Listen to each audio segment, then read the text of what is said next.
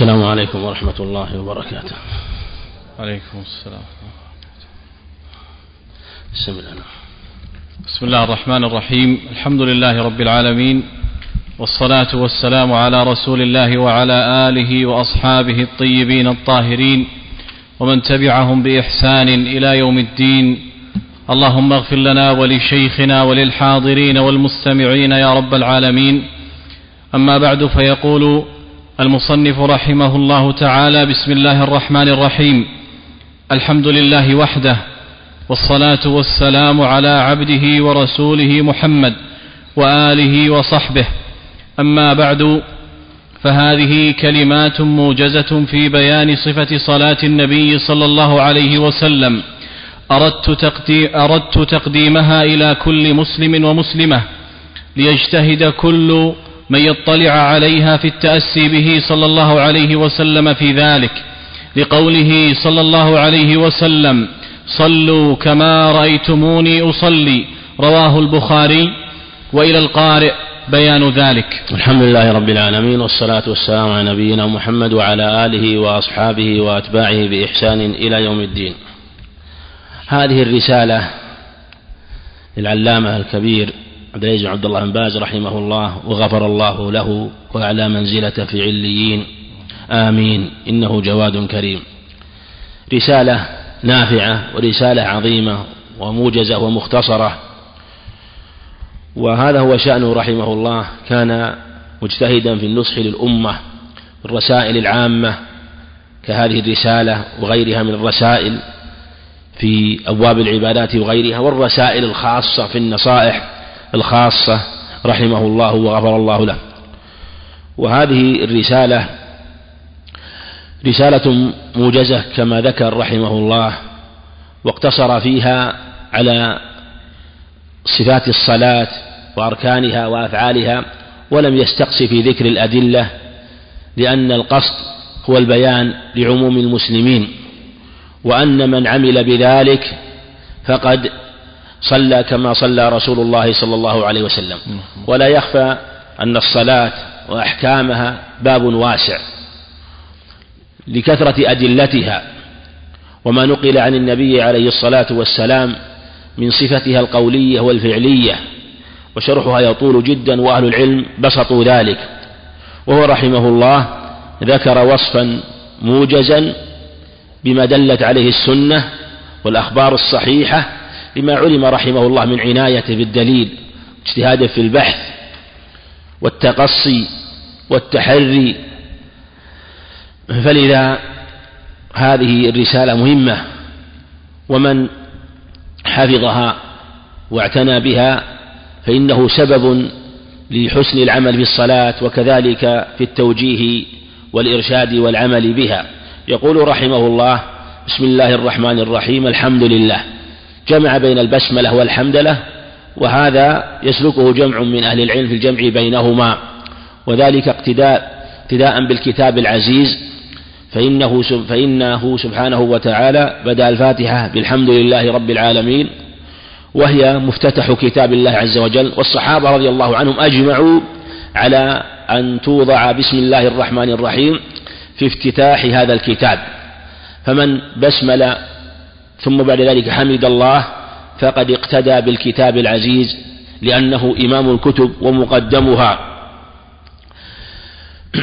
وهذه البسملة والحمدلة تكون في أحوال، تارة تفرد في الرسائل الخاصة، لو أردت أن ترسل رسالة خاصة فالسنة أن تفرد بسم الله الرحمن الرحيم، مثل ما كان عليه الصلاة والسلام يفردها وحدها حينما كتب إلى هرقل عظيم الروم، وحينما كتب الكتاب بينه وبين قريش كتب بسم الله الرحمن الرحيم. وتارة تكون الحمد لله وحدها أيضا، وهذا في الخطب التي يخطب بها، خطبة الجمعة والكسوف والعيدين والخطبة في الأمور المهمة، فالمنقول الثابت بل المتواتر عن النبي عليه الصلاة والسلام في كثير من الأخبار أنه كان يفتتح بالحمد لله رب العالمين. وتارة يجمع كما تقدم، وهذا في الكتب التي هي رسائل عامة التي هي رسائل عامة مثل هذا الكتاب، يجمع بين البسملة والحمد لله كما فعل الصحابة رضي الله عنهم. في الكتاب العزيز. وهذا هو محصل ما في هذه المسألة من الخلاف والنزاع، ولهم أدلة لكن هذا هو محصلها. يقول رحمه الله: بسم الله. الباء هنا للاستعانة، يعني أقول أبدأ مستعينا بالله عز وجل. والاسم مأخوذ من السمة وهو العلامة، وقيل من السمو وهو العلو، وقد يجمع الوصفين. والجار والمجرور أجمع المعربون على أنه متعلق بمحذوف، واختلفوا في تقديره هل هو اسم أو فعل، وهل هو مقدم أو مؤخر، وقدروه وكثير منهم قدره اسما خاصا مؤخرا مناسبا، اسما خاصا مؤخرا مناسبا. ولهذا نقول في كل موضع ما يناسب، فتقول بسم الله إذا كنت تريد التصنيف، لا تقول أبتدئ، تقول بسم الله أصنف، بسم الله أؤلف، لأن المناسب أن تقدر شيئا مناسبا وأنت تؤلف أو تصنف، تقول بسم الله أصنف أو أؤلف. وإذا قلت بسم الله في الأكل، بسم الله آكل، وأشرب تركب، بسم الله أركب، وهكذا.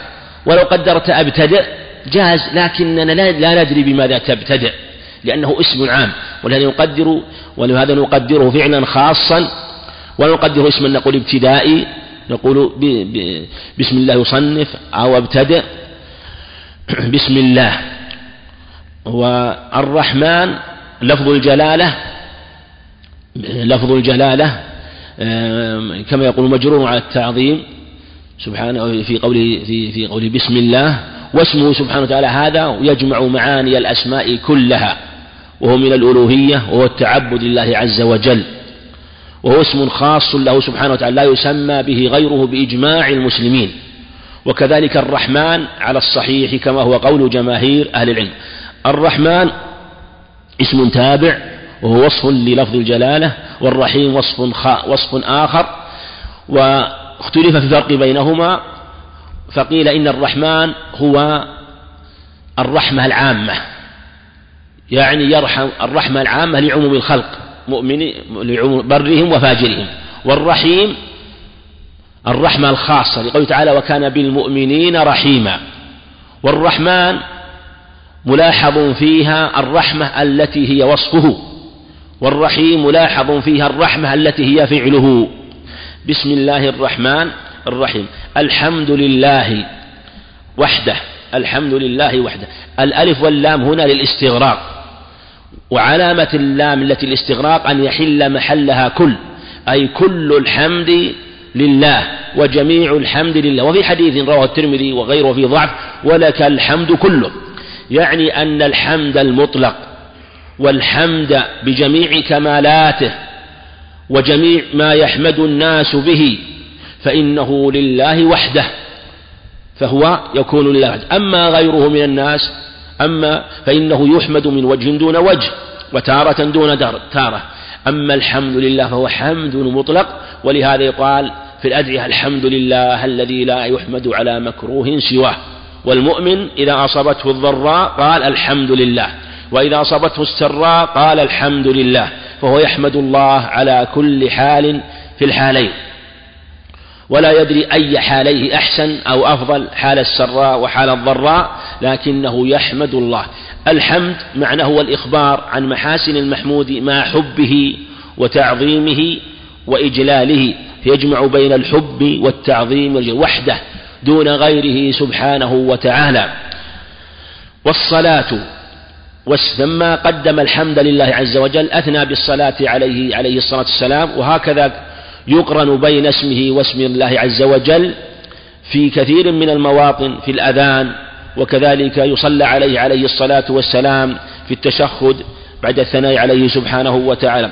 والصلاة معناها الثناء على الله كما هو الصحيح، وكما هو قول أبي العالية الذي خرجه البخاري معلقا ورواه ابن أبي حاتم رحمه الله موصولا طريق أبي جعفر الرازي عن الربيع بن أنس أنه قال أنه يحمد سبحانه وتعالى، أنه ثناؤه عليه في الملأ الأعلى. المعنى المعنى قولك والصلاة يعني اللهم صل على الحمد، يعني اللهم اثني عليه، اللهم اثني عليه في الملأ الأعلى وهو ملأ الملائكة. والسلام، السلام هو السلام من العيوب والنقائص، وهو رحمه الله امتثل قوله سبحانه وتعالى إن الله وملائكته يصلون على النبي يا أيها الذين صلوا عليه وسلموا تسليما. فندعو له بالسلامة عليه الصلاة والسلام، والسلامة تشمل سلامته من جميع النقائص، كما أنه جاء بدين وشرع سالم من كل عيب ونقص، ومن اتبعه وأخذ به فهو سالم من كل شيء، وهو سالم في الدنيا وسالم في الآخرة وسالم في البرزخ. والصلاة والسلام جمع بينهما. ثم الصلاة عليه عليه الصلاة والسلام مشروعة، ومن صلى عليه واحدة صلى الله عليه بها عشرا، فصلوات الله وسلامه عليه، كما صح بذلك الخبر عند مسلم من حديث عبد الله بن عمرو من حديث أبي هريرة، وجامعناه من حديث أنس وأبي طلحة عند النسائي بأسانيد صحيحة على عبده وهو محمد عليه الصلاة والسلام. بدأ بصفة العبودية لبيان أنه عبد لله عز وجل، وأنه لا يجوز الغلو فيه، وأنه سبحانه وصفه بالعبودية في أعلى المقامات، في مقام الوحي فأوحى إلى عبده ما أوحى، في مقام التحدي فإن كنتم في ريب ما نزلنا على عبدنا، في مقام الدعوة أنه لما قام عبد الله يدعوه، وفي مقام الإسراء سبحان الذي أسرى بعبده ليلا. في أعلى المقامات وأشرف المقامات وصفه بالعبودية صلوات الله وسلامه عليه، فهو عبد لا يعبد ورسول لا يكذب صلوات الله وسلامه عليه على عبده ورسوله. ثم بعد ذلك ثنى بالرسالة إشارة إلى أنه وإن كان وأنه عبد عليه الصلاة والسلام وحقق مقام العبود إلا أنه رسول، فله حقه من التبجيل والاحترام والتقدير، فلا يجوز الجفو فيه ولا يجوز الغلو عليه الصلاة والسلام. قال عليه الصلاة والسلام كما روى البخاري عن عمر بن الخطاب رضي الله عنه لا تطروني كما أطرت النصارى ابن مريم فإنما أنا عبد فقولوا عبد الله ورسوله.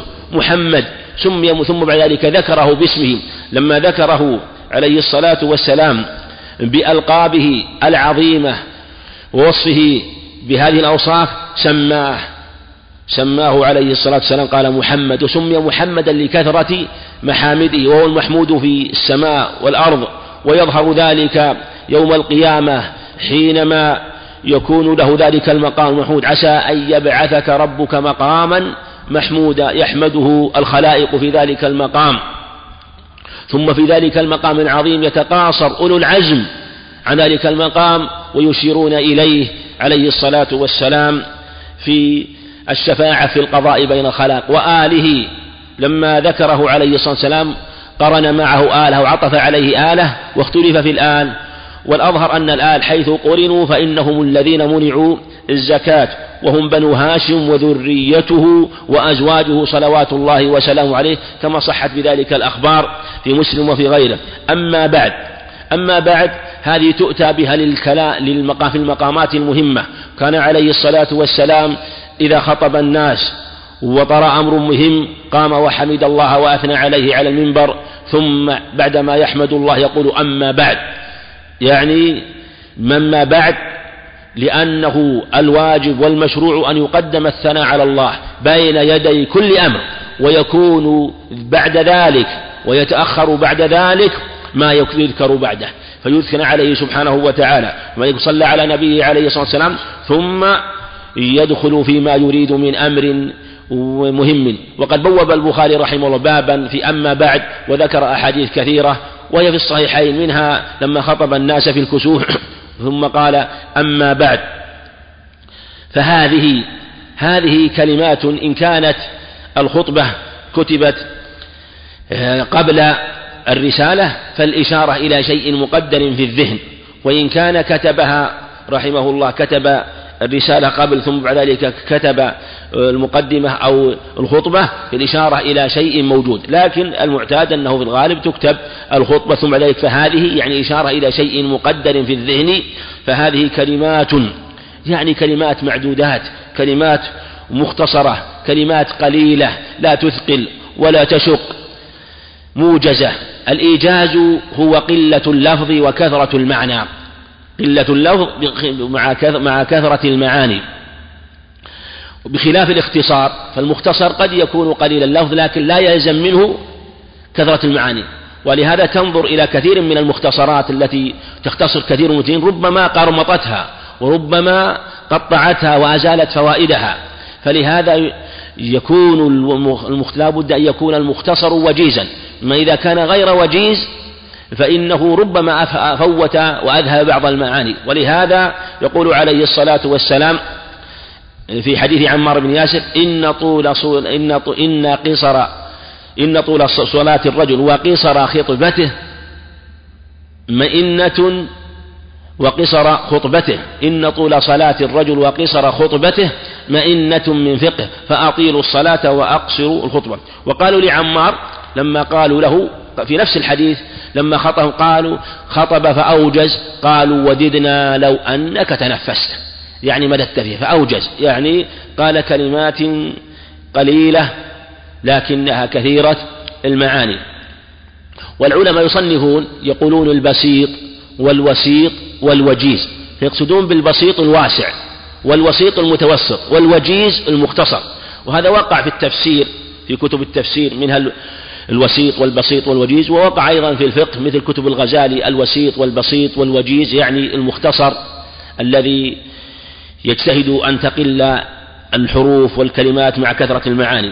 في بيان صفة صلاة النبي صلى الله عليه وسلم: أردت تقديمها إلى كل مسلم ومسلم. وهذا من النصح منه رحمه الله، حيث نصح الناس في أعظم أركان العبادات الفعلية، وهي في أعظم العبادات الفعلية وهي الصلاة.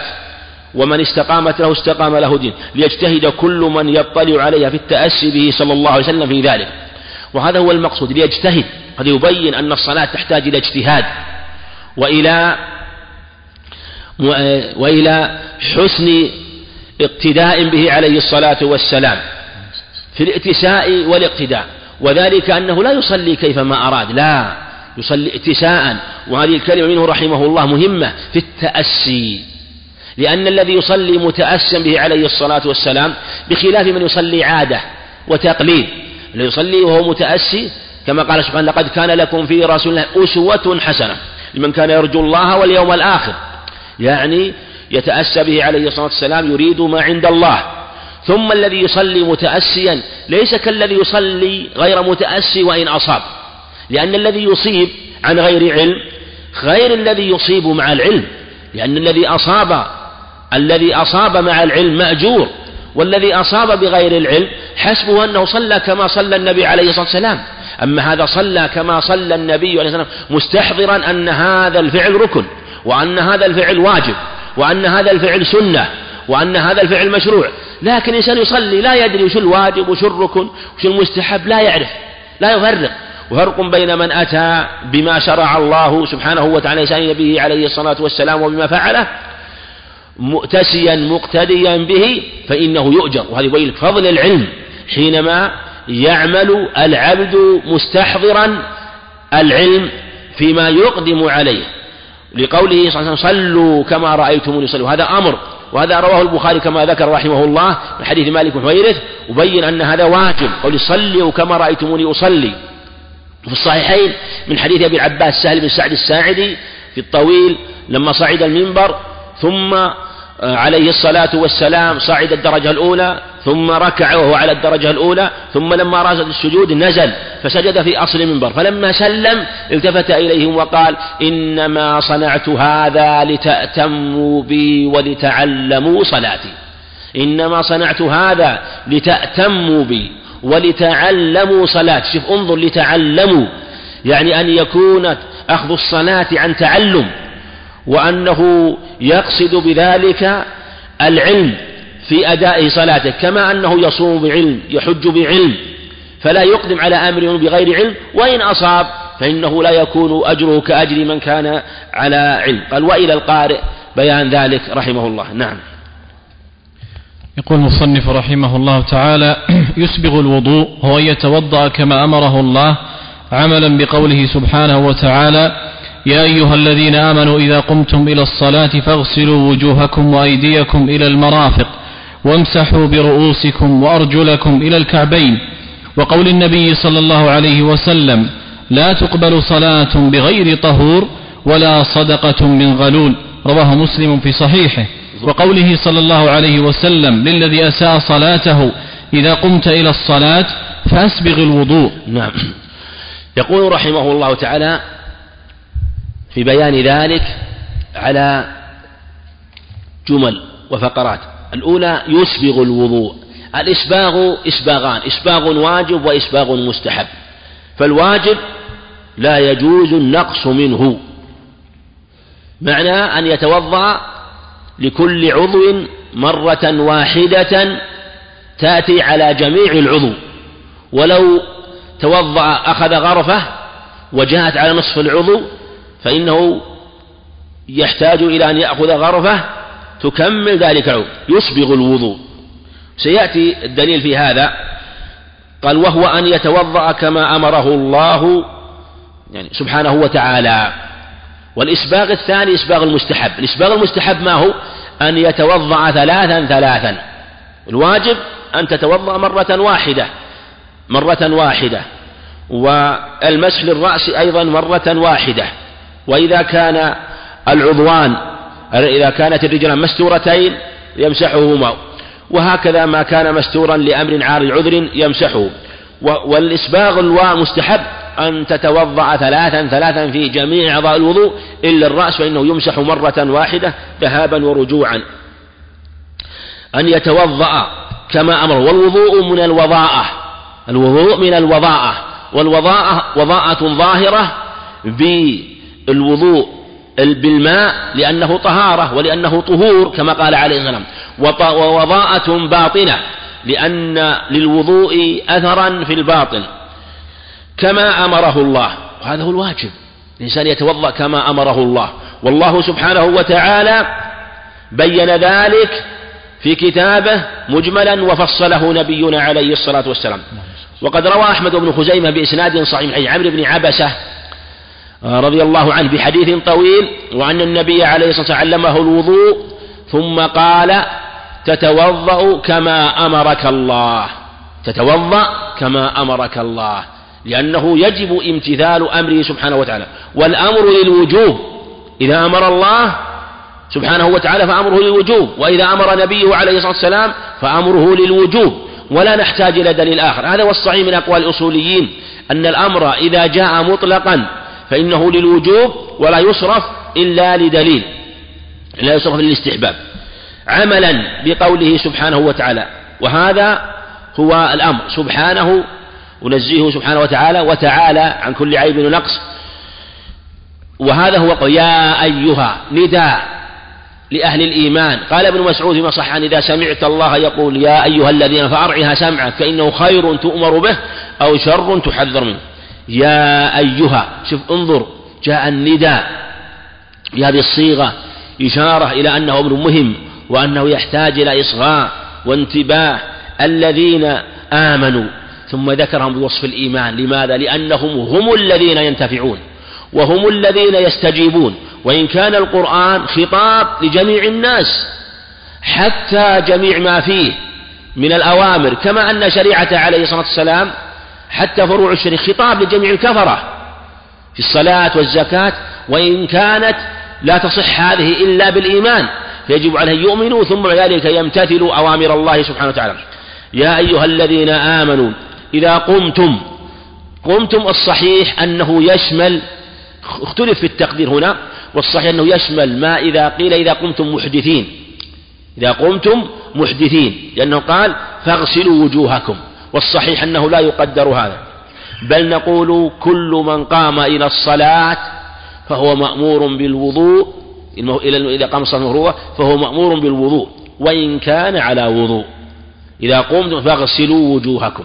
وعلى هذا نقول من بعضهم يسميه عموم المجاز، يقول يدخل فيه الأمر الواجب والأمر المستحب، مثل قوله تعالى وافعلوا الخير، يشمل كل واجب وكل مستحب. فكل من قام إلى الصلاة المفروضة فإنه يشرع له الوضوء، إن كان محدثا وجب عليه ذلك، وإن كان غير محدث سن له ذلك. روى الشيخان عن أنس رضي الله عنه أنه قال كيف كنتم تتوضؤون؟ قال يتوضأ أحدنا ما لم يحدث، أو يعني إذا أحدث. وذكر وسأل عن النبي عليه الصلاة والسلام قال إنه يتوضأ لكل صلاة. ولهذا في صحيح مسلم من حديث عمر بن الخطاب رضي الله عنه في غزوة الفتح توضأ أو صلى بوضوء واحد، قال يا رسول الله صنعت اليوم شيئا لم تكن تصنعه. قال عمدا صنعته يا عمر، يعني أنه صلى الصلوات بوضوء واحد ولم يتوضأ لكل صلاة. قال عمدا صنعته يا عمر ليبين للناس أنه ليس بواجب، وإن كان يشرع للعبد أن يتوضأ إذا قام إلى الصلاة لأنه سنة وطهر. وقد ورد في حديث ضعيف رواه الترمذي وابن رواه أبو داود الترمذي حديث ابن عمر أنه عليه الصلاة أنه فيما يروى عنه عليه الصلاة والسلام أنه قال من توضأ على طهر كتب الله له بكل وضوء عشر حسنات. هم طريق الأفريقي عبد الرحمن بن زياد بن أنعم الأفريقي هو ضعيف وضعيف. ويقول شيخنا الشيخ ابن باز رحمه الله في بعض كلامه على هذا حديث إما في سنن أبي داود أو في غيره يقول الحديث ضعيف ونرجو أن يكون جزاؤه أعظم من ذلك لأن الحديث هذا ضعيف الحديث هذا ضعيف. وثبت عن النبي عليه الصلاة والسلام في أحاديث كثيرة فضل الوضوء وسنة الوضوء ومشروعيته وتساقط الخطايا، الحديث الصحيحة في هذا الباب من حديث عمرو بن عبسة ومن حديث ومن حديث الأصبحي أبي عبد الله الصنابحي وكذا حديث أبي هريرة رضي الله عنهم، أحاديث صحيحة في فضل الوضوء وتساقط الخطايا. فلهذا يشرع للعبد أن يتوضأ، ولهذا ذكر المصنف رحمه الله حديث آتي في أن الصلاة طهور. قال يا أيها إذا قمتم الصلاة إذا قمتم إلى الصلاة يشمل كل قائم إليها كما تقدم فاغسلوا وجوهكم فاغسلوا وجوهكم. وهذا في صفة الوضوء في رسالة مستقلة له رحمه الله، بين أن غسل الوجه واجب، وقد بينت السنة أنه من منابت شعر الرأس المعتاد إلى من حدر من اللحيين والذقن طولا ومن الأذن إلى الأذن عرضا، ويدخل على الصحيح البياض الذي بين الأذن والعذار سواء كان له لحية أو لم يكن له لحية، واللحية إن كانت كثيفة كفى أن يغسل ظاهرها، وإن كانت خفيفة يصل الماء إلى البشرة وجب أن يصل إليها. هذا هو الواجب في الوجه غسله مرة واحدة. وأيديكم إلى المرافق يعني من رؤوس الأصابع إلى منتهى المرافق كما توضأ عليه الصلاة والسلام. وامسحوا برؤوسكم يعني أن مسح الرأس أيضا يكون من منابة الرأس المعتاد إلى آخره، كما في الصحيحين عبد الله بن زيد وغيره أنه أقبل بيديه وأدبر، وفي لفظ أدبر وأقبل. والمسح وقول برؤوسكم أي ملصقين أي ملصقين برؤوسكم. وأرجلكم إلى الكعبين أنه يجب غسل الرجلين إلى الكعبين كما أنه يجب غسل اليدين إلى المرفقين. وهذه الصفة بينها النبي عليه الصلاة والسلام في الأحاديث المتواترة عنه من حديث عبد الله بن زيد ومن حديث عثمان ومن حديث علي ومن حديث أبي هريرة ومن حديث الربيع ومن حديث علي بن أبي طالب رضي الله عنهم، حديث متواتر عنه عليه الصلاة والسلام، حديث المقداد في صفة وضوئه ثلاثا ثلاثا وحديث ابن عباس أيضا، كلها تبيين للمجمل في الكتاب العزيز. ويقول العلماء من القواعد إن بيانه عليه الصلاة والسلام بحسب ذاك المبين ويخرج مخرجه، فإن كان المبين واجبا ظاهر الأمر فالمبين كذلك بحسب المبين بحسب المبين لأنه فرع عنه. وقول النبي صلى الله عليه وسلم لا تقبل صلاة بغير طهور لا تقبل صلاة بغير طهور، هذا رواه مسلم حديث ابن عمر، وله شاهد من حديث أبي داود عن المهاجر بن قنفذ أيضا لا تقبل صلاة بغير طهور ولا صدقة من غلول. هذا هو الدليل في في ما إذا أحدث أنه لا يصح لا تصح الصلاة، وكذلك ما تشترط له الطهارة إلا بوضوء، لا تقبل صلاة بغير طهور. وفي الصحيحين من حديث أبي هريرة إذا إذا لا لا يقبل الله صلاة أحدكم إذا أحدث حتى يتوضأ حتى يتوضأ. وعند الترمذي لا وضوء إلا من صوت أو حدث أو لا وضوء إلا من صوت أو ريح لا وضوء إلا من صوت أو ريح لأنه معظم الأحداث. لا تقبل صلاة، قول لا تقبل القبول إذا أطلق قال كثير من العلم معناه عدم الصحة في جميع الأخبار، كل ما يطلق فيه القبول مراد عنه الصحة. منهم من فرق قال إنه يختلف الحال، لا تقبل قيل إنه يراد به عدم الصحة، لكن ألا يشكل على ذلك شيء إذا قلنا القبول يراد به عدم الصحة؟ ألا يشكل على ذلك بعض الأخبار التي ذكرها أهل العلم؟ قالوا لا تقبل صلاة بغير طهور، قالوا هذا هذا هو المراد، إذا كانت لا تقبل معنى لا تصح. واضح السؤال؟ وش يرد على هذا؟ يرد على هذا شيء إذا قلنا إن القبول نفي القول معنى نفي الصحة، نفي القبول معنى نفي الصحة، هل جاء في أحاديث نفي القبول مع ثبوت الصحة؟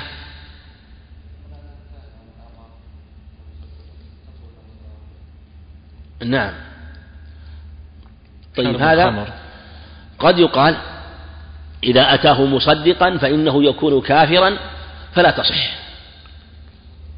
إذا صدقه، وإن كان لم يصدقه فيكون أتى كبيرة فتصح منه لأن معه أصل الإيمان.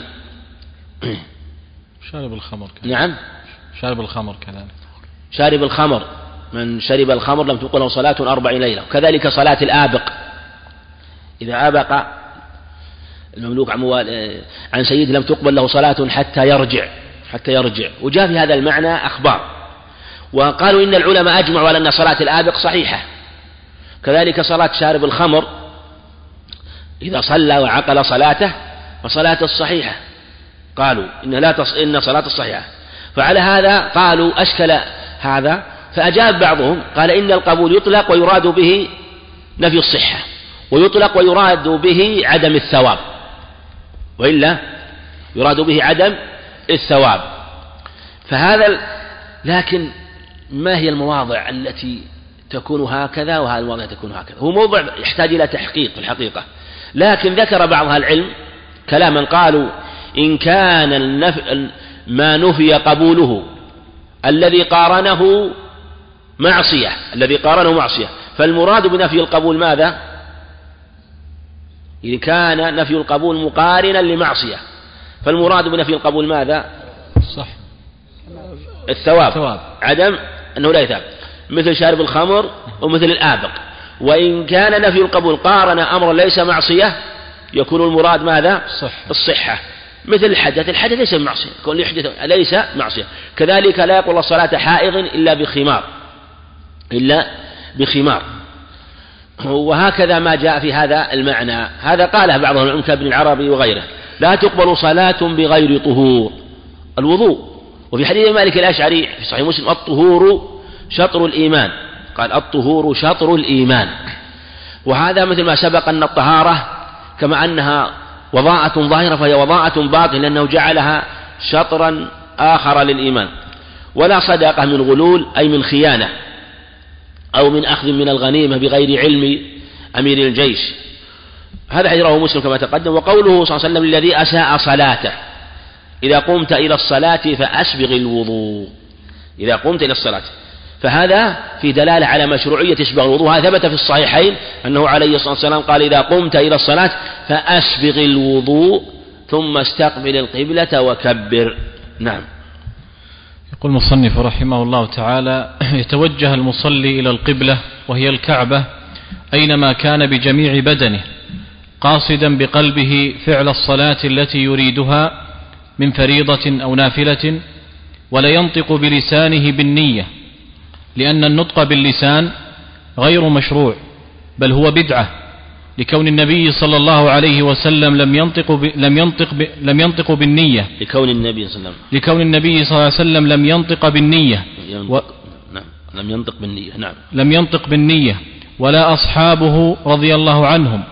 ويسن أن يجعل له سترة يصلي إليها إن كان إماما أو منفردا لأمر النبي صلى الله عليه وسلم بذلك. نعم. يقول رحمه الله تعالى يتوجه المصلي إلى القبلة، هذا أول ما يجب وأول شرط من شروط الصلاة أنه يتوجه إلى القبلة، يتوجه ببدنه. والتوجه هذا توجه البدن، ويشرع له أيضا أن يتوجه بقلبه. فالتوجه توجه بالبدن، وهذا هو التوجه الظاهر، التوجه الذي هو شرط والذي يطلع عليه ويرى. والتوجه الثاني التوجه القلب، ولهذا يقول عليه الصلاة والسلام في حديث علي رضي الله عنه في صحيح مسلم وجهت وجهي للذي فطر السماوات والأرض حنيفا وما مسلم ما أنا من المشركين. يعني وجهت وجهي يعني وجه بقلبه وقالب عليه الصلاة والسلام، وهذا ورد في أدعية الاستفتاح إلى القبلة لأنها تستقبل لأنها تستقبل والقبلة التي يصلى إليها هي قبلة الدعاء، فهي القبلة التي يصلى إليها وهي قبلة الدعاء، والله بينه وبين القبلة كما في الصحيحين، وهي الكعبة بإجماع المسلمين أينما كان بجميع بدنه. كما قال سبحانه: قد نرى تقلب وجهك في السماء فلنولينك قبلة ترضاه فولي وجهك شطر المسجد الحرام وحيثما كنتم فولوا وجوهكم شطره، فولي وجهك شطر المسجد أي جهة المسجد الحرام، وهذا واجب التوجه إلى القبلة. والذي يصلي إن كان يرى الكعبة فإنه يجب أن يتجه إليها بجميع بدنه، وهذا واجب وهو نص الكتاب العزيز: فولي وجهك شطر أي جهة، فإن كان يراها يشاهدها فيجب أن يتجه إليها. ولقوله عليه الصلاة والسلام: واستقبل القبلة، كما في الصحيحين في حديث المسيء صلاته أينما كان بجميع بدنه.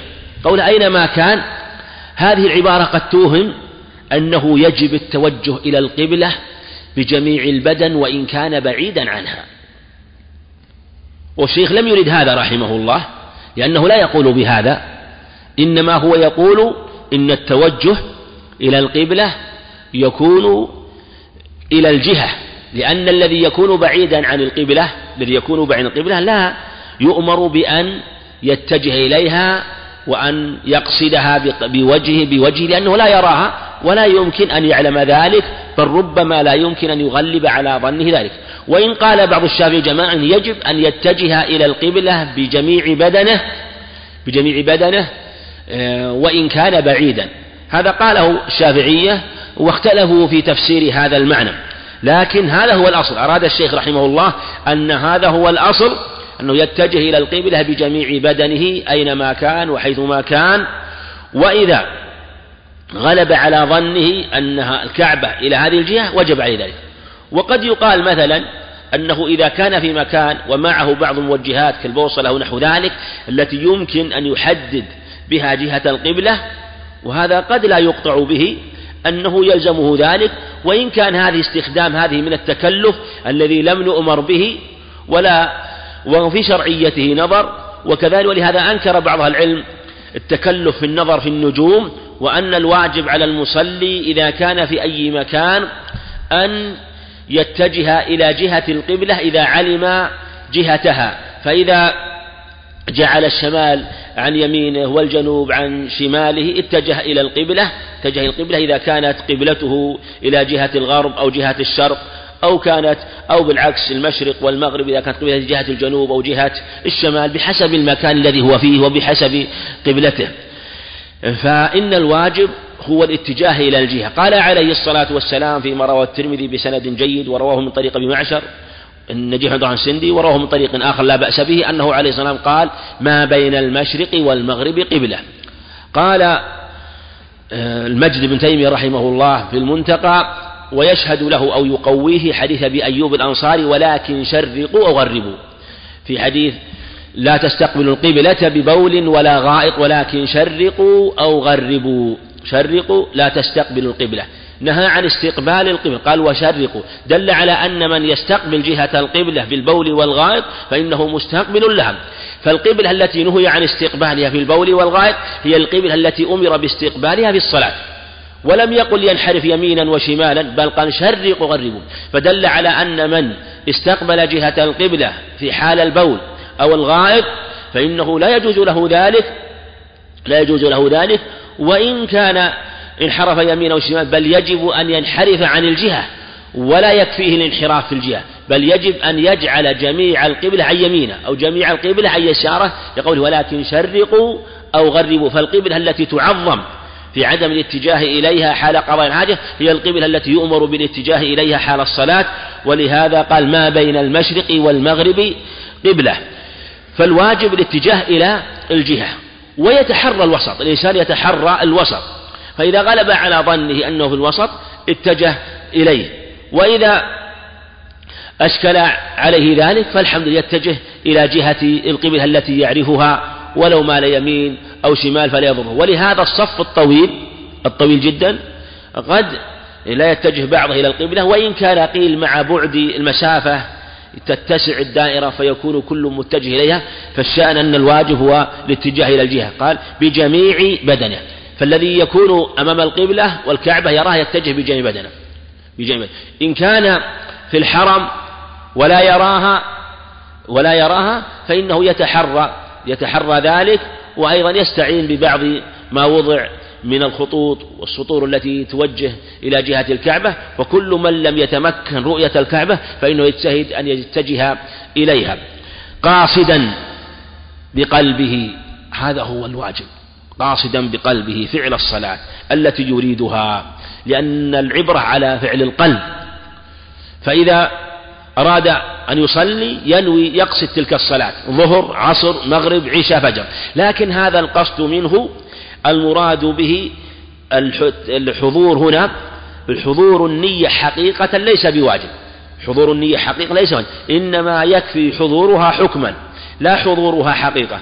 فلو أنه قصد إلى الصلاة ولم يستحضر بقلبه حال الصلاة ويذكر أنها الظهر فإنه يجزئه إذا خرج من بيته قاصدا صلاة الظهر، فلو كبر وعزبت نيته أو نسي أو غفل لكن لم يقطع النية فإنه يجزئه، كما لو أنه صام وأصبح صائما ولم يستحضر نية الصوم لكنه لم يقطعها فإنها تجزئه. لكن حضور النية فعلا وحقيقة هذا هو المشروع وهو الأفضل وهو الأكمل وهو أبلغ في توجه القلب، لأن توجه القلب يكون بحضور النية أبلغ في حضور حضور النية أبلغ في توجه القلب. قاصدا بقلبه فعل الصلاة، قد يبين أن الصلاة أفعال ولا يكفي مجرد النية التي يريدها يقصدها من فريضة، لأنه إذا كانت فريضة من فريضة أو نافلة من نافلة فلا يجوز أن تنوي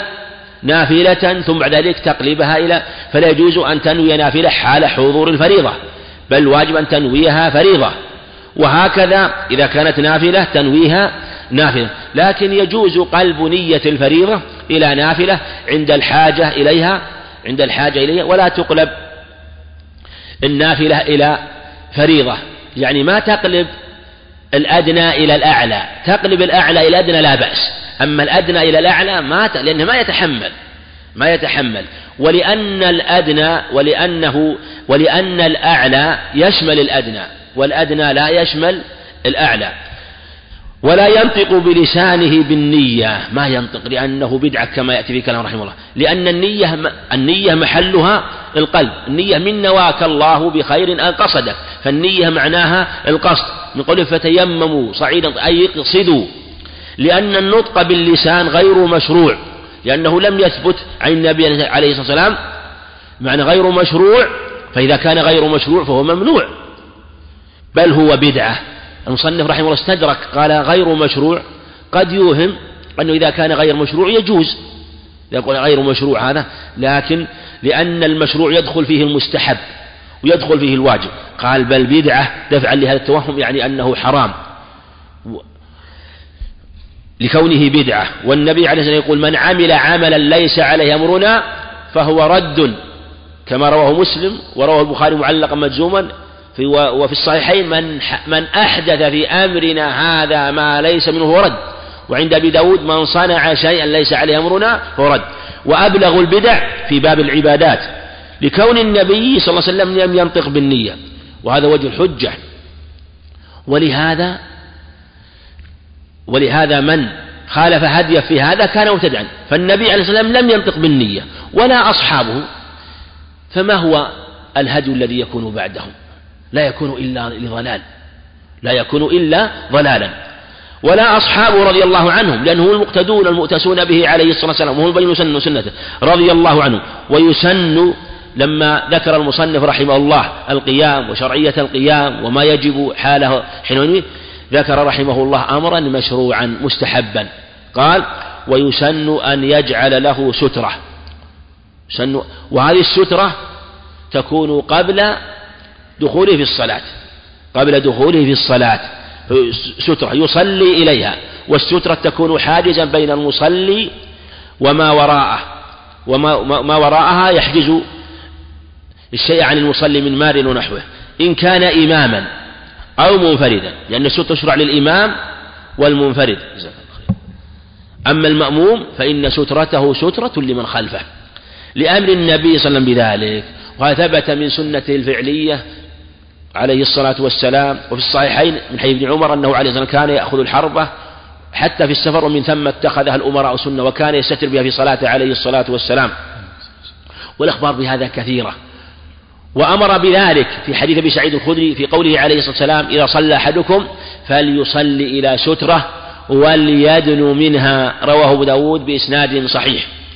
وعند أبي داود أيضا بإسناد صحيح أو حسن من حديث سهل بن أبي حثمة بين العلة في ذلك، أنه عليه الصلاة والسلام قال: إذا صلى أحدكم إلى سترة فليدنو منها لا يقطع الشيطان عليه صلاته، فشرع السترة وشرع الدنو منها وبين العلة، قال: لا يقطع الشيطان عليه صلاته.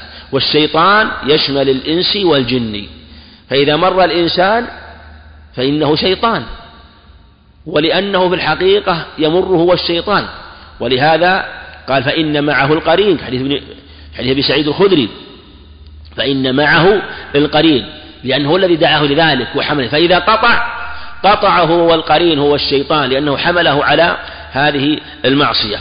فيشرع الدنو والسترة، والسترة مشروعة ولو كانت يسيرة، ولو كانت يعني ليست سميكة. في حديث عبد الملك بن الربيع بن سبرة عن أبيه الربيع بن سبرة عن جده سبرة من معبد الجهني أنه عليه الصلاة والسلام قال: ليستتر أحدكم في الصلاة ولو بسهم.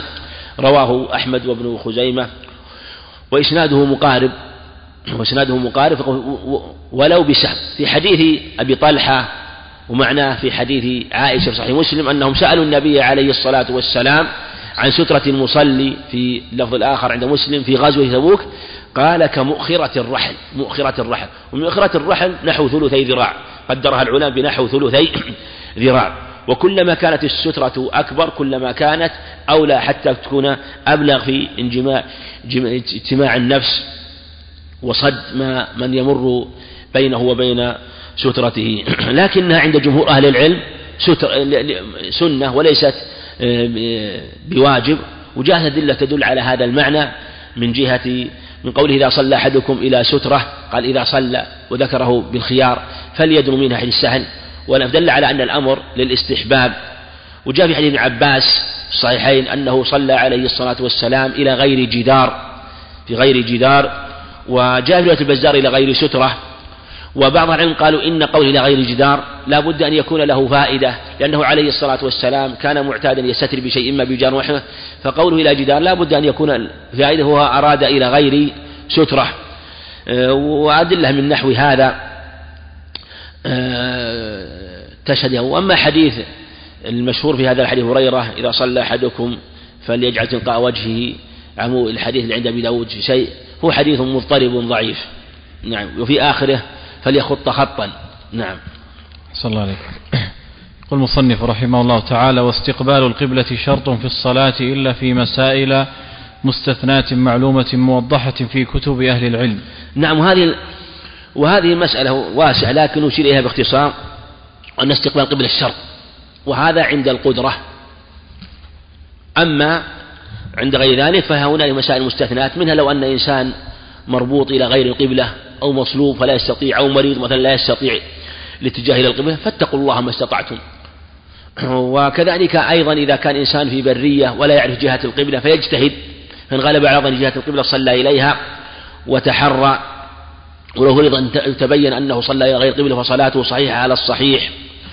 وكذلك يستثنى أيضا مع حال القدرة النافلة في السفر، ثبت في الصحيحين حديث أنس وحديث عامر بن ربيعة جابر بن عبد الله أنه عليه الصلاة والسلام كان يصلي إلى غير القبلة، لكن يشرع أن يتجه إلى القبلة في أول صلاته، ثم بعد ذلك لا يبالي حيث وجه ركابه، كما في حديث أنس عند أبي داود بإسناد جيد أنه كان إذا صلى النافلة كبر إلى القبلة، ثم بعد ذلك لا يبالي عليه الصلاة والسلام حيث وجه ركابه. نعم.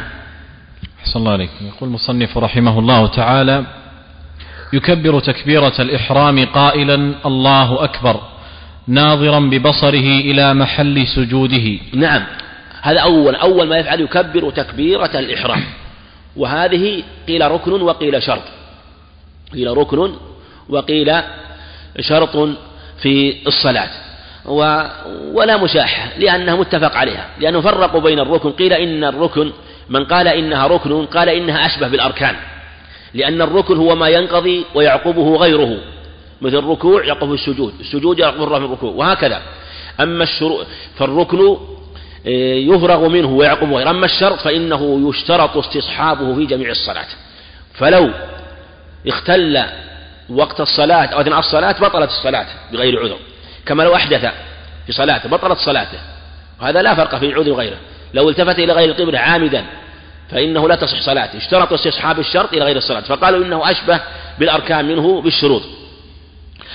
فيكبر تكبيرة الإحرام، وهذه واجبة بالإجماع اللي تكبيرة الإحرام، ورفع اليدين سنة كما سيأتي، وقيل واجب، والقول بوجوب الرفع قول قوي في تكبيرة الإحرام قائلا الله أكبر، يعني لا يجزئ غيرها ولا يقوم غيرها مقامها بهذه الله أكبر. فلا يجزئ الله الأكبر أو الله الكبير أو كبرت الله، ومن باب الأولى سبحان الله أو الحمد لله. وهذا هو الصواب، لأنه عليه السلام قال إذا قمت إلى الصلاة فاستقبل القبلة وكبر، وقول كبر هذا إحالة على معهود، والنبي عليه الصلاة والسلام كان إذا كبر قال الله أكبر، قال صلوا كما رأيتم يصلي، ومن صلاته أيضا أنه كبر قائلا الله أكبر. أيضا ثبت في الحديث الصحيح عند أبي حميد عند ابن ماجه بإسناد صحيح هذا اللفظ بخصوصه، وقوله كان إذا قام عليه الصلاة والسلام قال الله أكبر، وهذا اللفظ عند ابن ماجه عند ابن ماجه وربما عزاه بعضهم كابن قيم إلى أبي داود أو غيره عزاه إلى، وهو عند ابن ماجه بإسناد صحيح قوله الله أكبر، مع اللفظ التكبير جاء في الصحيحين وغيرهم أنه يكبر، لكن قوله الله أكبر هذا هو المتعين وهو الواجب ولا يجزئ غيره، ولأن فيها من المعاني ما ليس في غيره، ناظرا ببصره إلى محل سجود، وهذا هو المشروع وهذا هو قول الجمهور. وقال مالك وجماعة ينظر أمامه، وقال البخاري رحمه الله من صلى أمامه أو قال إلى قدامه ونظر إلى قدامه نور أو تنور نور أو تنور، وذكر أحاديث أنه صلى عليه الصلاة والسلام وكان النظر في القبلة، وقال رأيت الجنة والنار لما صلى عليه الصلاة والسلام صلاة الكسوف، وقال إنه نظر إلى إلى جهة الأمام، هو قول مالك. وبعض العلم قال يصلي ويظل موضع سجوده، هذا هو الأظهر، والذي يظهر أن نظره عليه الصلاة والسلام أمامك كان في أحوال طارئة، والقاعدة عندنا أن السنة العارضة لا تخالف السنة المستقرة الدائمة، فالسنة أن يصلي وينظر إلى موضع سجوده. وذكروا في قوله تعالى قد أفلح المؤمنون الذين في صلاة الذين هم في صلاتهم خاشعون، الأثر المشهور والحاكم وغيره أنه عليه أنهم كانوا يصلون يلتفتون ها هنا وهنا، فنزلت هذه الآية فطأطأوا فنظروا إلى مواضع أقدامهم. وقد روى الحاكم والبيهقي إسناد لا بأس به، وصححه الحاكم على شرطه وافقه الذهبي أنه عليه الصلاة والسلام دخل الكعبة فلم يجاوز بصره موضع سجوده، وهذا ظاهره أنه منذ دخل الكعبة إن خرج منها، وقد علم الصحيح أنه صلى ركعتين، فكان كما أخبرت أنه لم يجاوز بصره موضع نظره إلى سجوده موضع قدميه، فهذا أيضا يشرع في الصلاة بصره إلى محل سجوده. نعم. يقول المصنف رحمه الله تعالى يرفع يديه عند التكبيرة إلى حذو منكبيه أو إلى حيال أذنيه، وهذا هو السنة. ويبين رحمه الله تعالى أن رفع اليدين يشرع أو له موضعان، إلى المنكبين أو حذاء الأذنين وحذاء الأذنين، وهذا هو الأظهر، خلافا لمن قال إنه موضع واحد، وأن من قال حيال المنكبين حيال المنكبين أراد أن مفصل الكف أو مؤخر الكف كان حيال الكتف، ومن قال حيال الأذن أراد أن رؤوس الأصابع كانت حيال فروع الأذن فكانت وسطا، كما أجرى ابن القيم رحمه الله في بعض الصفات في تحريك الأصابع، وأجرى في جلسة بعضهم في صفة جلسة جلسة التشهد بعض صفاتها.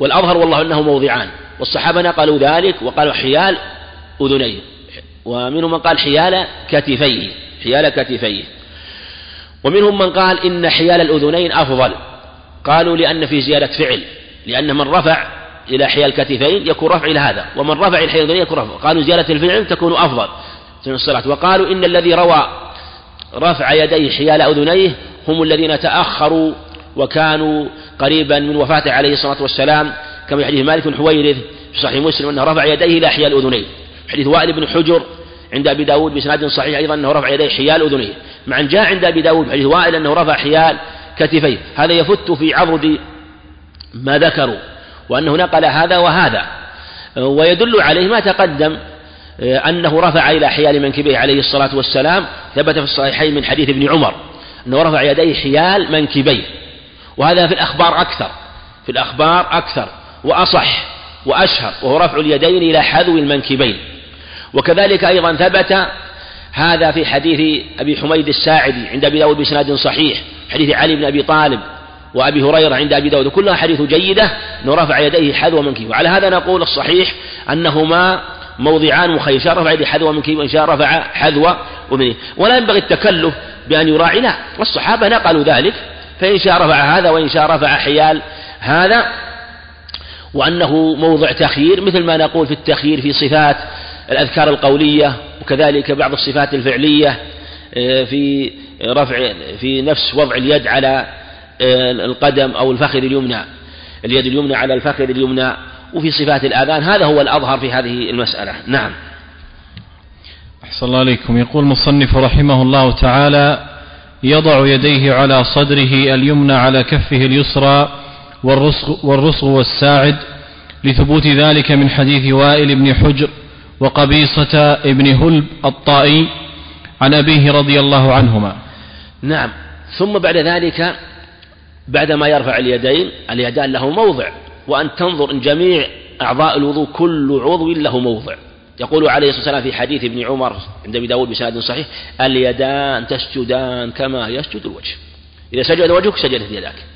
هكذا اليدان في حال القيام له موضع، ولهذا كان الصواب قول الجمهور أنه لا يرسلهما. ثبتت في هذا الأخبار حديث سهل بن سعد صحيح البخاري: كان الرجل يؤمر أن يضع يده اليمنى على يده اليسرى في الصلاة، قال: لا أعلمه إلا ينمي ذلك. قال أبو حازم سلمان رضي الله عنه رحمه الله ورضي عنه: لا أعلمه إلا ينمي ذلك إلى النبي عليه الصلاة والسلام. حديث مسعود عند أبي داود: وضعت يدي الشمال على اليسار فنزعها ثم وضع اليمين على الشمال. حديث وائل بن حجر أيضا كذلك أنه فعل ذلك عليه الصلاة والسلام. فوضعهما هكذا أمر مشروع. وكذلك أيضا يسن أن تكون على على صدره أو عند صدره، على صدره أو عند صدره. وهذا ثبتت فيه، وهذا جاء في ثلاثة أخبار. الأول حديث هلب بن قبيصة الطائي عند أحمد أنه وضع يده اليمنى على يد اليسرى على صدره، وكذلك حديث وائل بن حجر عند ابن خزيمة على صدره، وفي لفظ عند صدره، ورواية جيدة رواها ابن خزيمة من رواية مؤمل بن إسماعيل، لكن توبع عند البيهقي رحمه الله فكان بذلك جيدا. ثم بشاهده من حديث هلب بن قبيصة الطائي. كذلك أيضا له شاهد آخر مرسل عن طاووس بن كيسان اليماني بمرسل صحيح أنه وضع يده اليمنى على يده اليسرى على صدره. فهذا هو السنة، أن يضع يده اليمنى على يده اليسرى، ومخير إن شاء وضع الكف منتهى الأصابع على الكف، وإن شاء وأرسلهما. وجاء في حديث وائل بن حجر عند أبي داود والنسائي على الرسغ والساعد، على الرسغ والساعد كما قال رحمه الله، والرسغ والساعد. فقيل موضعان وقيل موضع واحد، لثبوت ذلك من حديث وائل بن حجر وقبيصة بن هلب، وكذلك مرسل طاووس أيضا. والشيخ رحمه الله دائما يذكر حديث مرسل طاووس، يذكره حديث مرسل طاووس مع هذه الآثار. وهذا سئل عن الإمام أحمد رحمه الله هذه الصفة، هذه الصفة سئل عنه عنها قال: ذل بين يدي عز. ذل يعني هذا هذه الصفة، وضع هاتين اليدين عن صفة ذل بين يدي عز. وهذا ذل بين يدي الله عز وجل حينما كبر ورفع يديه، ثم بعد ذلك وضعهما بعد توجهه بقلبه وقالبه، ثم بعد ذلك يشرع في ذكر الصلاة. نعم. صلى الله عليكم. يقول مصنف رحمه الله تعالى: يسن أن يقرأ دعاء الاستفتاح وهو, وهو اللهم باعد بيني وبين خطاياي كما باعدت بين المشرق والمغرب، اللهم نقني من خطاياي كما ينقى الثوب الأبيض من الدنس، اللهم اغسلني من خطاياي بالماء والثلج والبرد، متفق عليه من حديث أبي هريرة رضي الله عنه عن النبي صلى الله عليه وسلم. وإن شاء, وإن شاء قال بدلا من ذلك: سبحانك اللهم وبحمدك وتبارك اسمك وتعالى جدك ولا إله غيرك، لثبوت ذلك عن النبي صلى الله عليه وسلم. وإن أتى بغيرهما من الاستفتاحات الثابتة عن النبي صلى الله عليه وسلم فلا بأس، والأفضل أن يفعل هذا تارة وهذا تارة، لأن ذلك أكمل في الاتباع. نعم. يقول رحمه الله تعالى: يسن أن يقرأ دعاء الاستفتاح، وهذا يبين أن دعاء الاستفتاح قبل التعوذ، وهذا هو الصواب خلافا لمن قال يتعوذ قبل، بل يستفتح كما في حديث سعيد الخدري حديث جبل مطعم أنه قال: ثم تعوذ، أن يستفتح عليه الصلاة والسلام ثم تعوذ، وأن هذا هو المشروع. يسن، قوله يسن يدل على أنه مسنون، هذا هو قول جمهور العلماء، ومنهم من قال إنه واجب، ومنهم من قال إنه ركن إنه ركن له دعاء الاستفتاح. ومحتمل أن يقال أنه أنه سنة، هذا محتمل في كلام أهل العلم.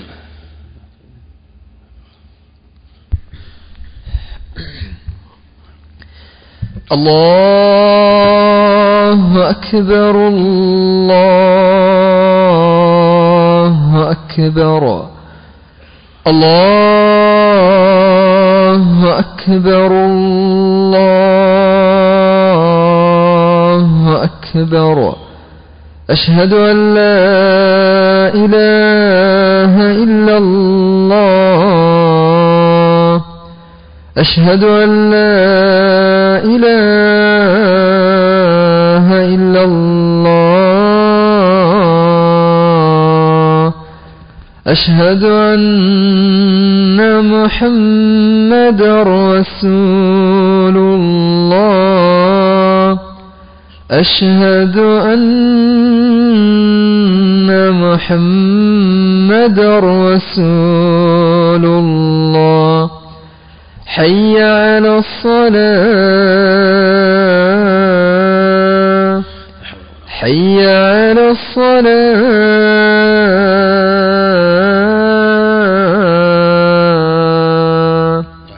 حي على الفلاح حي على الفلاح الله أكبر الله أكبر لا إله إلا الله.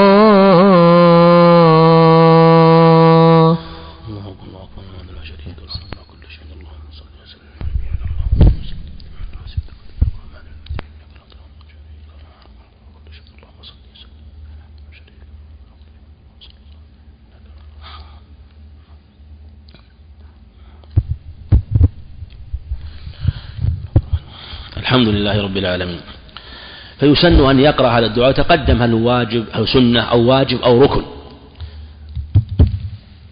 كما أنه اختلف في التسبيح الركوع، قيل سنة وقيل واجب أو ركن، كما اختلف في الصلاة على النبي عليه السلام في التشهد سنة أو واجب أو ركن. هذه أمور ثلاثة اختلف فيها، لكن القول بالركنية موضع نظر، والقول محتمل موضع نظر، والأظهر والله أعلم يقال مسنون. وظهر لي دليل في هذه المسألة، ما هل ذكرها هل ذكر أو لم يذكر في مسألة أنه لا يجب، مع أنه ورد في حديث المسيء صلاة أنه عليه الصلاة والسلام قال لما أنه أمره يكبر قال: فاحمد الله وهلله وكبره، أمر بأن يحمد الله وأن يثني عليه، فهذا أمر بالحمد والثناء، وهو دعاء الاستفتاح. لكن في حديث هريرة في الصحيحين أنه قال: أرأيت استفتاحك في الصلاة أو سكوتك في الصلاة ماذا تقول فيه؟ قال: أقول اللهم باعد بيني وبين خطايا، الحديث. فهذا الحديث بين أنهم لم يكونوا يستفتحون ولم يكونوا يقولون شيئا، ولو كان واجبا لبينه، لأنهم, لأنهم كانوا يسكتون، لأنه, لأنه سألوا عن السكوت، فكأنهم رضي الله عنهم لم يكونوا يقولون شيئا، أو كانوا علموا ذلك كما تقدم من سكوته هنية أو هنيهة وقتا يسير، فبين لهم ذلك فدل عنهم لم يكونوا يقولون في هذا في هذا السكوت شيئا، فقال أقول ولم يقل قولوا أو كذا، فهذا قد يدل على عدم الوجوب. ومنهم من استدل بأنه لم يعلمه مسيء صلاته، لكن جاء في رواية أنه علمه إياه، فيجمع بين بالأدلة بهذا أنه يكون مستحبا أنه يكون مستحبا ومشروعا، ومتأكد المشروعية لثبوته في السنة الفعلية والقولية عنه عليه الصلاة والسلام أن يقرأ دعاء الاستفتاح، ولأنه يستفتح به الصلاة. ولهذا نقول دعاء الاستفتاح مشروع حتى ولو جئت والإمام قريب من الركوع، لأن يعني بعض الناس إذا دخل يقول إنه يبدأ بالفاتحة، نقول لا تبدأ بالاستفتاح ولو خشيت أن يركع، أنت مأمور أن تستفتح الصلاة، ولو علمت أنك لو استفتحت مثلا يركع قبل أن تبدأ بالفاتحة. فلو قال الفاتحة واجبة نقول حتى الاستفتاح قيل إنه واجب وقيل إنه ركن أيضا، قيل إنه واجب وقيل إنه ركن، ثم أنت مأمور بالاستفتاح. ولو فرض أنك جئت متأخرا وهو راكع ركعت وأدركت الصلاة، وهذا موضع استفتاح. لكن إن استفتح باستفتاح قصير سبحانك اللهم وبحمدك وتبارك اسمك وتعالى جدك ولا إله غيرك حسن إذا كان متأخر، لعله يدرك في بقية قيامه قراءة الفاتحة. وهو اللهم يعني يا الله باعد، سأل الله المباعدة بينه وبين خطاياه، هذه مباعدة معنوية مثلها بأمر حسي بيني وبين خطاياي جميع الخطايا، كما مثل بين المشرق والمغرب، والمشرق والمغرب يستحيل التقاؤهما، فأمره أن ي... فسأل الله عز وجل أن يباعد بينه وبين خطاياه كما باعد بين المشرق والمغرب. هذا غاية في التنزه عن الخطايا والذنوب والآثام. اللهم ثم ثنى بعد ذلك اللهم نقني، أيضا سأل الله سبحانه وتعالى طهارة أخرى التنقية، أن ينقني من الخ... من خطاياي، نقني من خطاياي. هذا يبين أنه يشرع العبد أن يستعين بالله سبحانه في جميع أمره، فلا حول ولا قوة إلا بالله، فلا قوة على طاعة إلا بالله عز وجل وبقوته، ولا حول لك ولا قوة ولا حول لك عن في أمورك كلها إلا بأن يعينك سبحانه وتعالى، وأن يحول بينك وبين الضار، لا حول إلا بحول الله، فإن حال الله بينك وبين ما يضرك في أمر دينك ودنياك فأنت المعان والمسدد والموفق، فلا حول ولا قوة إلا بالله. كما اللهم نقني من خطاياي كما ينقى الثوب الأبيض من الدنس، ذكر الثوب الأبيض لأنه أبلغ في التأثر بالدنس وظهوره عليه والوسخ، ثم أيضا ذكر مطهرا ثالثا اللهم اغسلني من خطاياي، ثم لما, لما سأل التنقية سأل الله سبحانه وتعالى مطهرا آخر وهو أبلغ بالماء، في لفظ بماء الثلج والبرد، بالماء والثلج والبرد، لأن المعاصي لها حرارة ولها أثر في البدن، فناسب أن يذكر الماء والثلج والبرد أولا لنقاوته وسلاسته ومبالغته في التطهير، والمطهر يكون ثوبا أبيض، ثم ذكر الماء البارد حتى يكون سببا في زوال حرارة الذنوب، تفاؤلا بالبرد وبرد اليقين وبرد اليقين بالماء والثلج والبرد، متفق عليه. وهذا من أصح الأخبار التي وردت في دعاء الاستفتاح، ورجح بعض أهل العلم من جهة أصحية سنده، ومنهم من رجح من جهة قوة المتن، وهو في قوله عليه الصلاة والسلام كما اتفق عليه أبو هريرة رضي الله عنه عن النبي صلى الله عليه وسلم.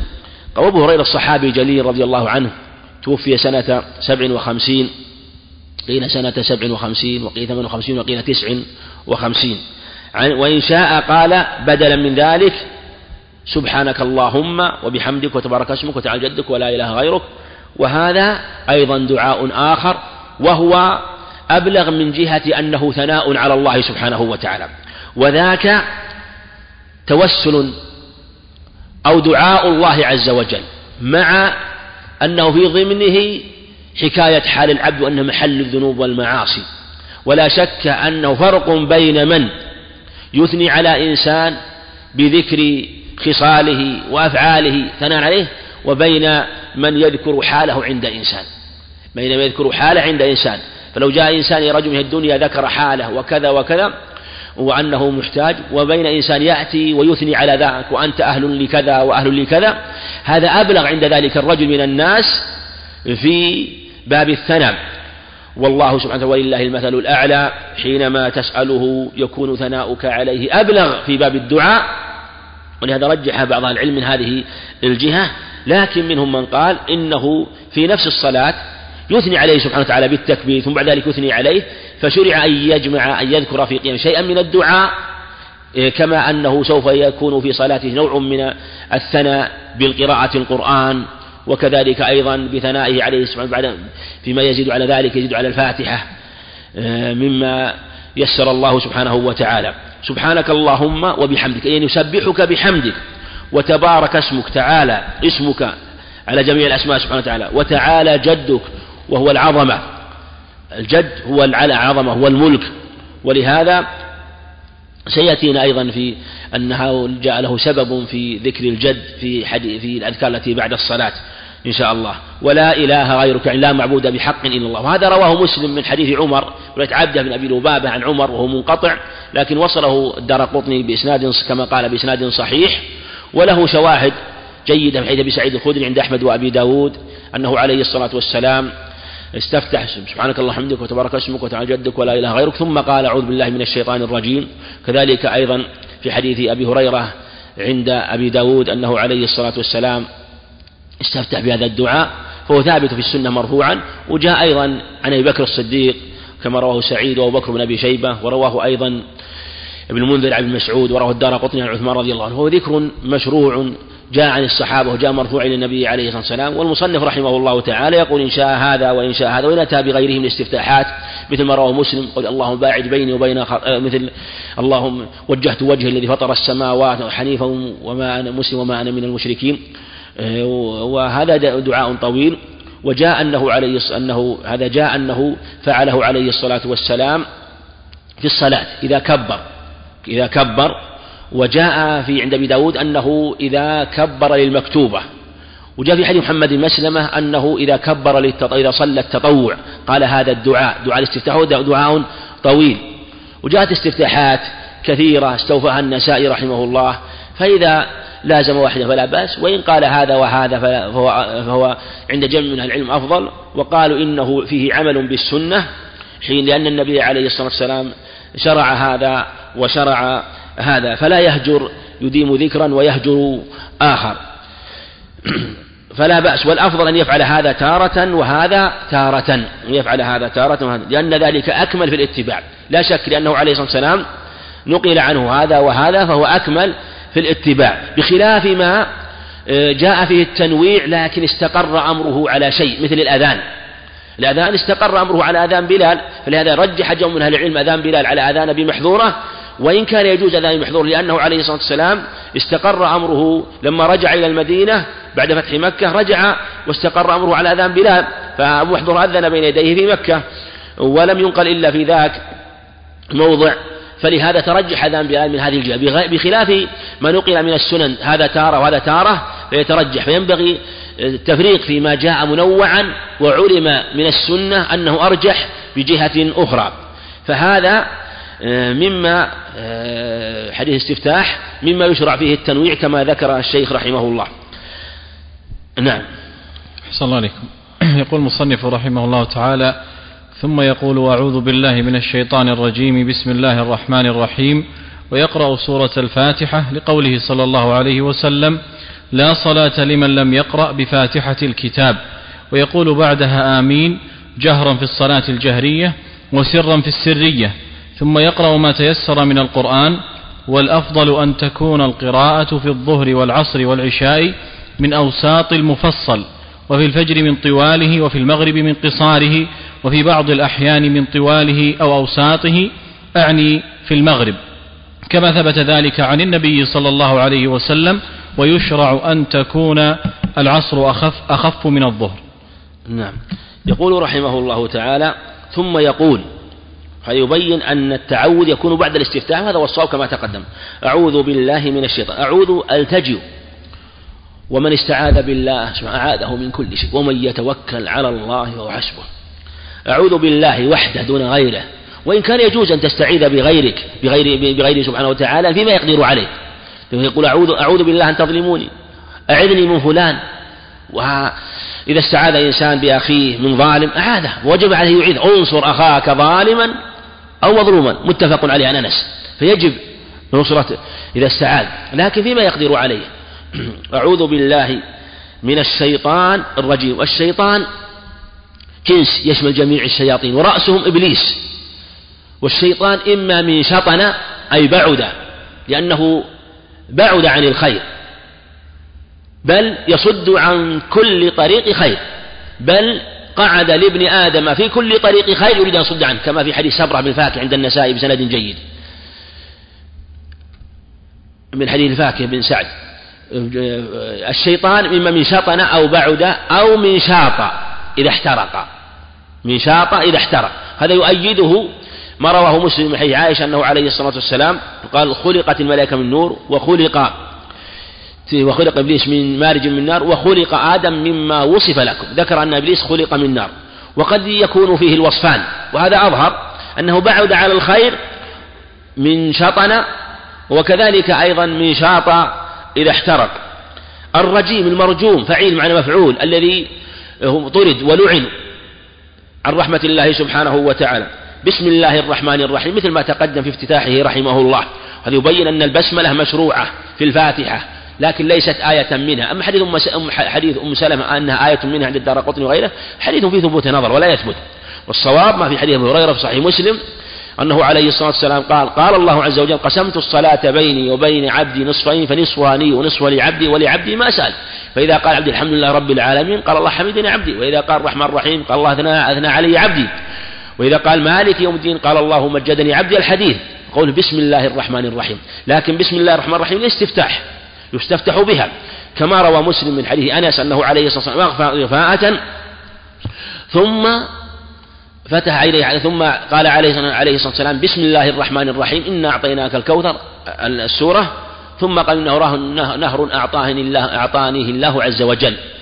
فالأول استفتاح السورة والبداءة بها كما روى أحمد وأبو داود كما روى أحمد وأبو داود حديث ابن عباس بسند جيد أنه قال ابن عباس أيضا لم يكن عليه الصلاة والسلام يعرف فصل سورة من سورة حتى تنزل عليه بسم الله الرحمن الرحيم، فهي سورة فهي آية للفصل، إلا أنها ليست آية من أول سورة التوبة وهي جزء آية من سورة النمل في قوله تعالى إنه من سليمان وإنه بسم الله الرحمن الرحيم، فيشرع البداءة بها. ولهذا في حديث ابن عباس عند السنن بسند جيد سورة من القرآن ما هي إلا ثلاثون آية شفعت لصاحبها حتى أدخلته الجنة سورة تبارك، وهي ثلاثون آية بدون بسم الله الرحمن الرحيم، فيشرع البداءة بها لكن يسر بها مطلقا لا يجهر بها في جميع في الصلاة السرية والجهرية، ولا بأس أن يجهر بها أحيانا للتعليم كما في حديث أبي هريرة عند النسائي أنه جهر بها، فإذا جهر بها أحيانا لأجل التعليم فلا بأس. بسم الله الرحمن الرحيم ويقرأ سورة الفاتحة لقوله صلى الله عليه وسلم لا صلاة لمن لم يقرأ بأم القرآن أو بفاتحة الكتاب، وهذا في الصحيحين من حديث عبادة بن الصامت رضي الله عنه لا صلاة، وأصل النفي للحقيقة، وإذا نفيت الصلاة فإنها وإن وجدت صورتها فهي مجرد أفعال لا حقيقة لها، فإذا نفيت الصحة فهي نفي للحقيقة لأنه لا صلاة معنى لا تصح الصلاة. ويدل عليه ما روى الدارقطني بإسناد صحيح لا تجزئ صلاة لا يقرأ فيها بأم القرآن. وروى مسلم حديث أبي هريرة رضي الله عنه أنه عليه الصلاة والسلام قال كل صلاة لا يقرأ فيها بأم القرآن فهي خداج خداج خداج. قال أكون خلف الإمام؟ قال اقرأ بها في نفسك يا فارسي. فلهذا فلهذا في يجب قراءته، والأخبار الصحيحة في هذا كثيرة عنه عليه الصلاة والسلام. ثم الصحيح كما ذكر رحمه الله وسرا، ويقول بعدها آمين. نقول أنه يقرأها مطلقا الإمام والمنفرد والمأموم، هذا هو الصحيح مذهب الشافعي وهو الذي نصره البخاري، تقرأ في جميع الأحوال. والأحاديث صريحة في هذا كما تقدم وهي عامة، ثم جاءت حديث نص من حديث عبادة بن الصامت من طرق جيدة عند أبي داود أنه قال لعلكم تقرؤون خلف إمامكم، قلنا نعم، قال لا إلا بأم القرآن. ولو شاهد عند البخاري في جزء القراءة من حديث أنس من حديث رجل من أصحاب النبي صلى الله عليه وسلم بأسانيد جيدة أو بإسنادين جيدين في أنها تقرأ خلف الإمام ولو جهر بها ولو جهر بها وهذا هو الأظهر في هذه المسألة كما هو قول الشافعي. ويقول بعدها آمين، يعني بعد الفراغ من الفاتحة يقول آمين. يقوله الجميع الإمام والمأموم والمنفرد. قال عليه الصلاة والسلام إذا قال الإمام غير المغضوب عليهم ولا الضالين فقولوا آمين فقولوا آمين.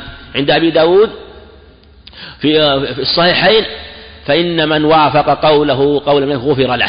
في لفظ عند أبي داود فإن الملائكة في السماء تقول آمين، يعني أنه يوافق الملائكة في قولها وأنها تقولها وأنه تقول. وقولك آمين المعنى اللهم استجب اللهم استجب. ويقولها جهرا في الجهرية جهرا، الإمام يقول جهرا والجهرية، والمأمومون يقولونها أيضا جهرا، والمنفرد إذا كانت صلاة جهرية يجهر بها، أو كانت من صلاة الليل فجهر، فيشرع أن يجهر جهرا لا يشغل أو يؤذي من عنده ولا يشق به على نفسه.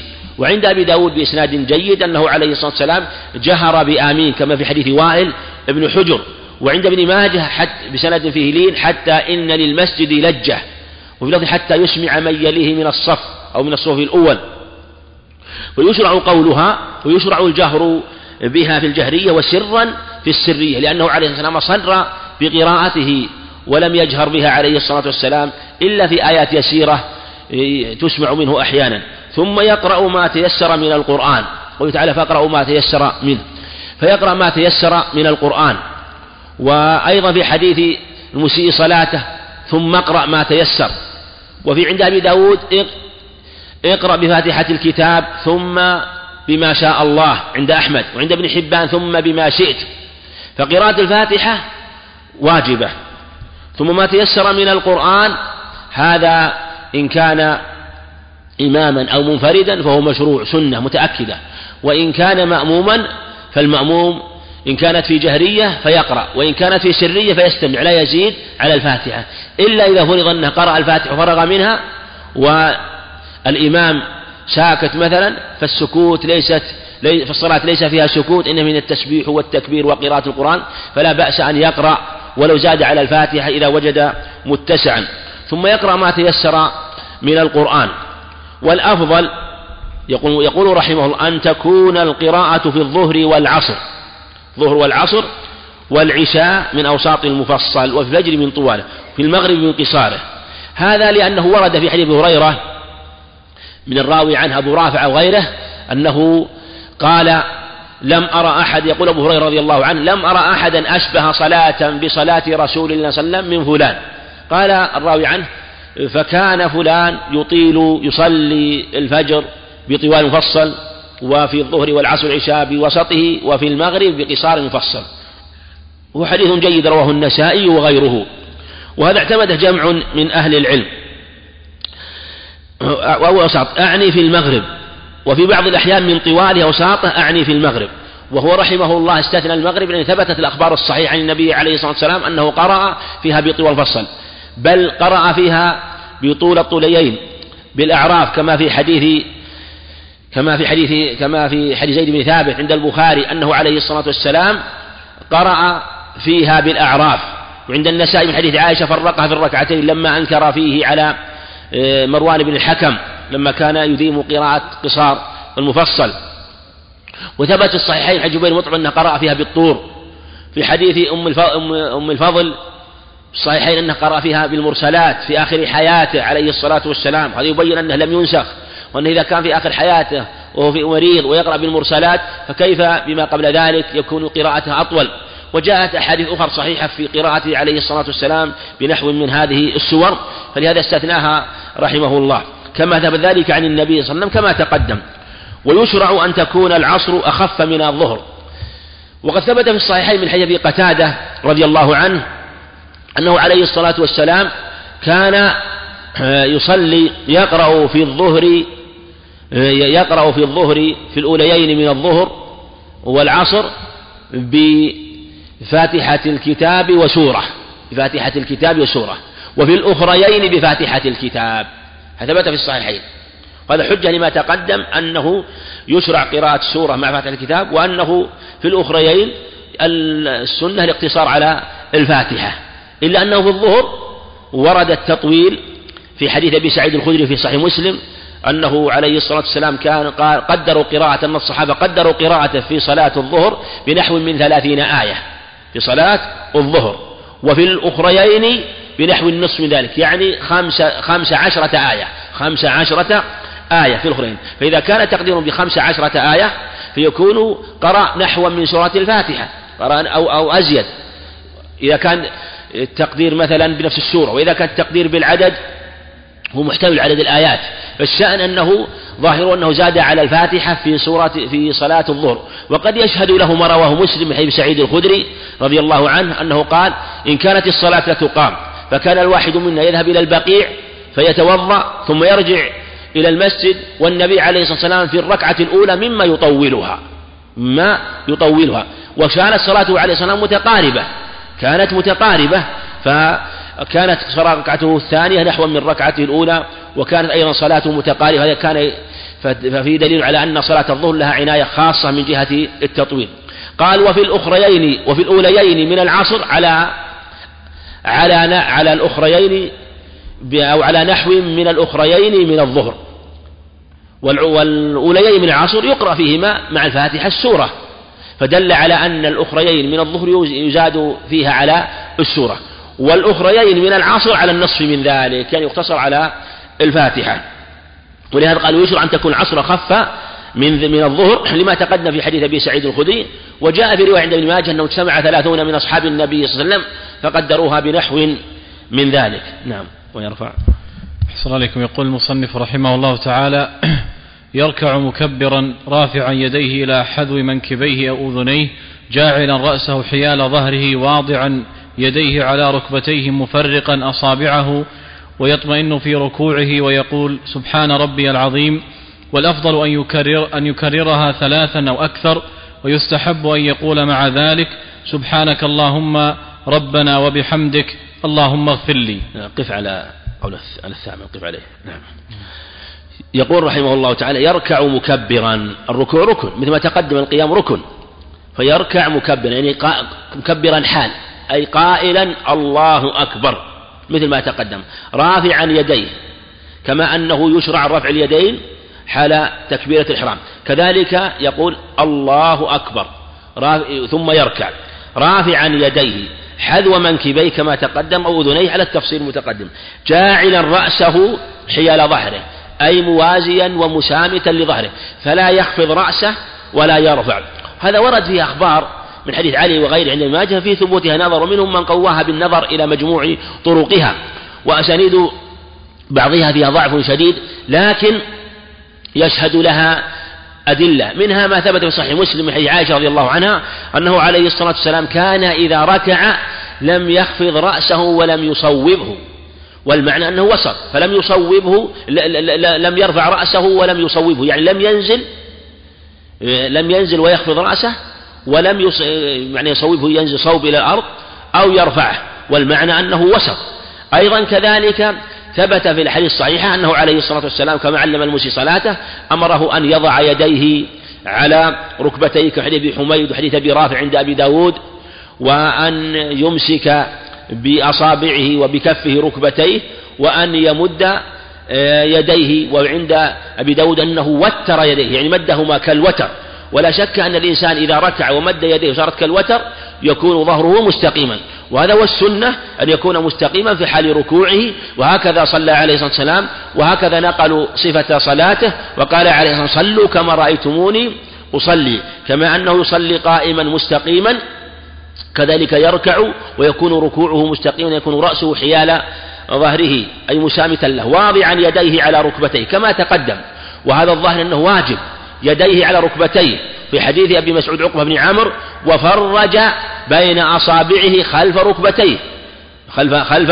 ركبتيه ونحو في حديث أبي حميد في حديث في حديث محمد أنه عليه الصلاة والسلام أيضا فرج أصابعه لما وضع ركبة يديه على ركبتيه رواهما أبو داود وأنه أمسك بركبتيه وهذا هو السنة تفريج الأصابع بخلاف رفع اليدين عند التكبير فالسنة ضمها لا نشرها يعني اليدان في مواضع تضم الأصابع عند القيام عند التكبير تكبير الإحرام والركوع السنة أن تضم كما في حديث أبي هريرة أنه عليه الصلاة والسلام رفع يديه مدا وهذا هو الصواب في الرواية كما رواه الترمذي وغيره وأن قوله نشر أصابعه وهم ومنهم من حمل نشر على معنى مد يعني أضمها وكذلك أيضا تضم كما سيأتي في السجود. أما حال الركوع فالسنة أن يفرق أصابعه وذلك أن المصلي يعتمد على يديه واعتماده يحتاج إلى لأن يستند إليها وتفريقها أبلغ في الاعتماد عليها حتى لا تنزل يده عن ركبته فلا يستقيم في ركوعه واضعا يديه على ركبتيه مفرقا أصابعه هذا نعم مفرقا أصابعه كما تقدم وهذا كله سنة تفريقها سنة ويطمئن في ركوعه، وهذا كما ثبت في الصحيحين في حديث المسيء صلاته واركع حتى تطمئن راكعا حتى تطمئن راكعا. واطمئنان الركوع بماذا يحصل؟ الصواب أنه يحصل بأداء الواجب فيه، وهو قولك سبحان ربي العظيم، فمن لم يسبح تسبيحة واحدة فإنه لم يطمئن في ركوعه، سبحان ربي العظيم. والأفضل أن يكررها ثلاثا كما جاء في حديث كما حديث مسعود عند أبي داود أنه كررها ثلاثا ثلاثا وفيه انقطاع. وأيضا جاء في حديث عقبة بن عامر أنه عليه الصلاة والسلام في قوله في قوله تعالى فسبح باسم ربك العظيم وسبح اسم ربك الأعلى، قال عليه الصلاة والسلام هذه اجعلوها في ركوعكم، قال في سبح اسم ربك الأعلى اجعلوها في سجودكم، فدل على وجوب التسبيح في الركوع وجوب التسبيح في السجود لأمر الله سبحانه وتعالى بذلك، كما في الحديث امتثالا لأمره سبحانه وتعالى. هذا هو الموضع الذي تجب يجب فيه كررها ثلاثا أو أكثر. وجاء في رواية أنها سبع عشر عند أبي داود أو غيره، لكن ثبت في الصحيحين أنه عليه الصلاة والسلام كان يكثر في ركوع وسجود سبحانك اللهم ربنا وبحمدك اللهم اغفر لي، لكن الواجب قولك سبحان ربي العظيم. وإن زاد وبحمده أيضا لا بأس، كما رواه داود بإسناد جيد أنه يقول سبحان ربي العظيم وبحمده، وأن يقول ويستحب أن يقول مع ذلك سبحانك اللهم ربنا وبحمدك اللهم اغفر لي، كما تقدم في حديث عائشة، وأن كان يكثر من ذلك عليه الصلاة والسلام. والله أعلم، وصلى الله وسلم وبارك على نبينا محمد.